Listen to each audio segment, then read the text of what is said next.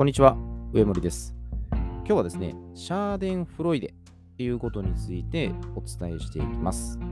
Schadenfreude っていうのは、ドイツ語の合成した言葉です。 Schaden っていう損害、害、不幸っていう意味と、 Freude っていうこう喜びを意味する言葉ですね。これを合成した言葉です。一言で言うと、満足感。人の不幸は蜜の味。まあ他人が失敗したときに、まあ思わず湧き起こってしまう喜びの感情のことなんですね。で、少々悪く例えると、まあ、自業自得だとかね、ざまあ見ろといった表現になります。で、なぜこのテーマを取り上げたかと言いますと、まあ、私自身、まあ、恥ずかしながらシャーデンフロイデに、まあ陥ってた時期があったんですね。まあ、ひょっとしたら、今でもどこかで感じてる時があるかもしれないです。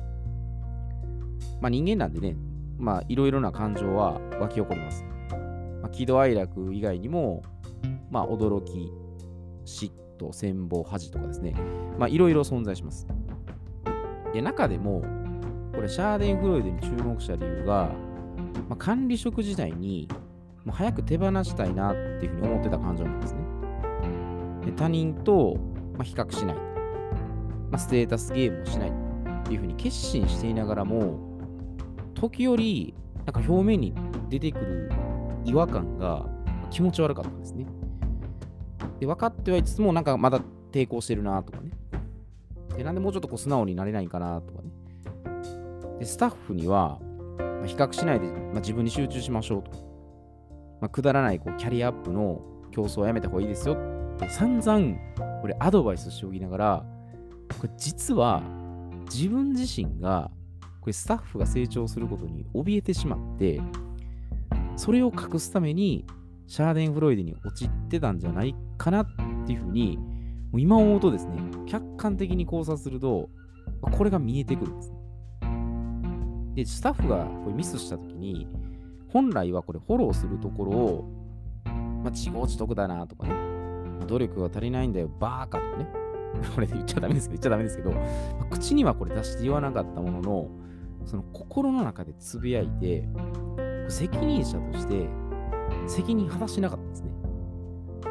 これなんて無様な姿かなと思うんですね。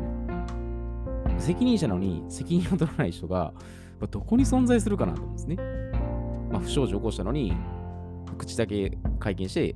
責任取らないっていうどっかの、まあ、責任者と一緒かもしれないですね。まあ、相手に対しての、まあこれ思いやりとか、まあこれ寄り添う気持ちっていうのが、これ微塵のかけらもない状態なんですね。で、これだと、まあ、患者さんをこう治療しても、まあ、笑顔で喜んでもらえるはずがないなっていうふうには思ってたんですね。で、普段これやっぱ自分が思ってることや感じてることっていうのを発信してることは、そのまま行動に現れます。まあ悪口とか陰口とか、まあ、嫉妬、軽蔑とかの、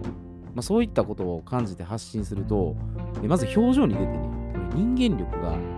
低下していきます。だんだんだんだんその、ね、悪口ばっかり言ってる人は、まあ、言ったようにブーメランで、まあ自分に悪口返ってくるんで、まあ、表情を見ると、あ、ちょっと、うわっていう感じのね、でそういう状態になるんですね。じゃあそういったどうしたら、まあ、シャーデンフロイデに陥らずに、まあ、これ良好な感情を、まあ、保てるかっていうことなんですね。まあ、簡単に言うと、このシャーデンフロイデと反対の感情ですね。まあ、これを認識して感じ取ったらいいんですね。で、これ相反する感情っていうのが同情心です。だから自分がもし、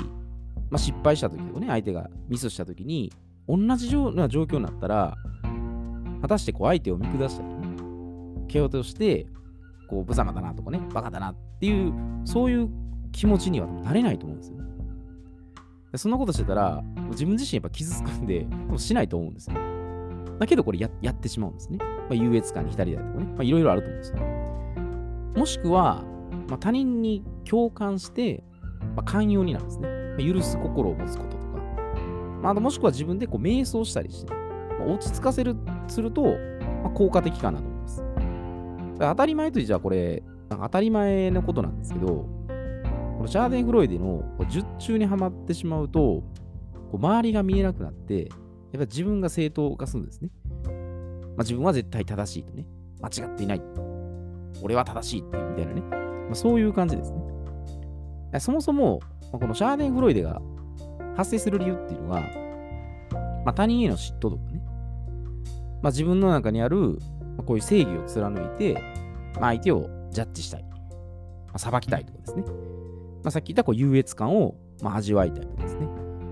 脳の本能としては、これ誰にでもやっぱ備わってるもんなんですね。まあ、典型的な例で言うと、芸能人のこの不倫報道ですね。に普通生活してて、彼らのね、あのそういう不倫報道が自分の生活に影響するかって言ったら全くしないんですけど、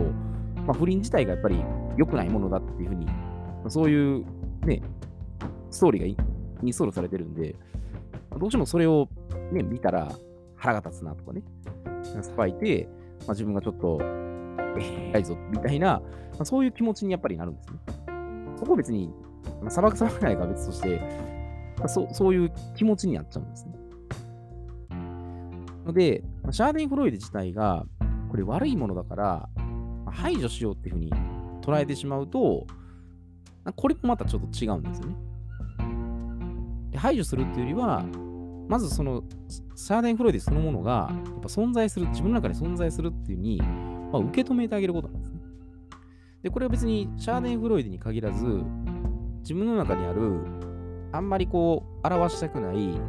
ネガティブな感情も全部同じなんですね。まあ、嫉妬妬みも、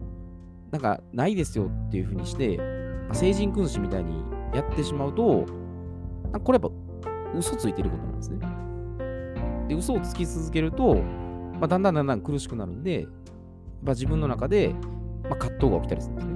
まあ、本当はこう思ってるのに、そうじゃないなっていう、まあ、不一致が起こってくるんですね。まあ、そうであれば、まあ、自分の中にこういったものが、感情が存在してるっていうふうに、まず素直に認めてあげた方がいいですね。でも自分をなんか認めるとか、自分を許すってことをせずに、他人をジャッジするっていうかね、批判するっていうのは、なんかちょっとおかしいなと思うんですよね。まあ、だからそれはやっぱ人間がね、さっき言ったこう、まあ、優越感じゃないですけど、まあ、綺麗な心でいたいとかね、まあ、そういう気持ちはもちろんあると思うんですよね。だから、あんまりその悪いもの悪いものっていうね、まあ、ネガティブが全部ダメだって思うよりは、そういうところも自分の中に、まあ、言ったシャドウですね。これが存在するっていうふうに思ってる方が、まあ、気持ちも楽だと思う。全部が全部ね、なんか完璧に綺麗にして、なんかすごい綺麗な心を持ってるって、まあ、最終的にはね、なんかお釈迦さんみたいな境地にはなりたいと思うんですよね。でもいきなりそうはならないんで、まあ一個一個、まあそういったもし、まあ、腹が立つ時とかね、何か悲しいなって感情になってる時は、まあ、自分がどういう今、状況になってるかね。冷静に分析したら、そうでもないんですよね。でもなんか、それ以上に思わしくないとかね、まあ、期待してる以上になんか違うことが起きたとかね。まあ、現実、ほとんどそうだと思うんです。だそこをまず踏まえた上でね、感情のコントロールを、まあ、自分でうまくできるようになっていったら、まあ、何も腹立つこともね、そこまで増えてはこないと思う。いや、もちろん人間なんていろいろね、もう目くりを立てたりとか、この野郎と思うことも、それはあるとは思うんですけど、それをそのまままず受け止めた方がいいと思います。何かを押し殺すというよりは、まずそういうものがあると思ってね、まあ、中和させた上で、その上でじゃあ、どうしたらそれをうまく乗り越えれるかなっていう、ね、まあ、一つの、まあ、いい意味でゲーム感覚でね、えー、取り組んでいくと、感情自体も、まあ、自然とね、えー、コントロールできていくんじゃないかなと、まあ、そういうふうに思います。まあ、いろいろ、このね、感情っていうのは多岐にわたってあるんで、まあ、自分がもし、ね、こうなった時はどうなんかなとかね、まあ、いろいろ考えてみるのも、ま、いいかなと思いますので、えー、そういう、まあ、私みたいなこうシャーデンフロイデ以外でもね、えー、こういう感情に散ったらこうなってたよっていうのを、もしあればね、シェアしていただけると非常に私も学びになりますので、またそういうのも、えー、レター等で送ってください。えー、では、今日はこれで失礼いたします。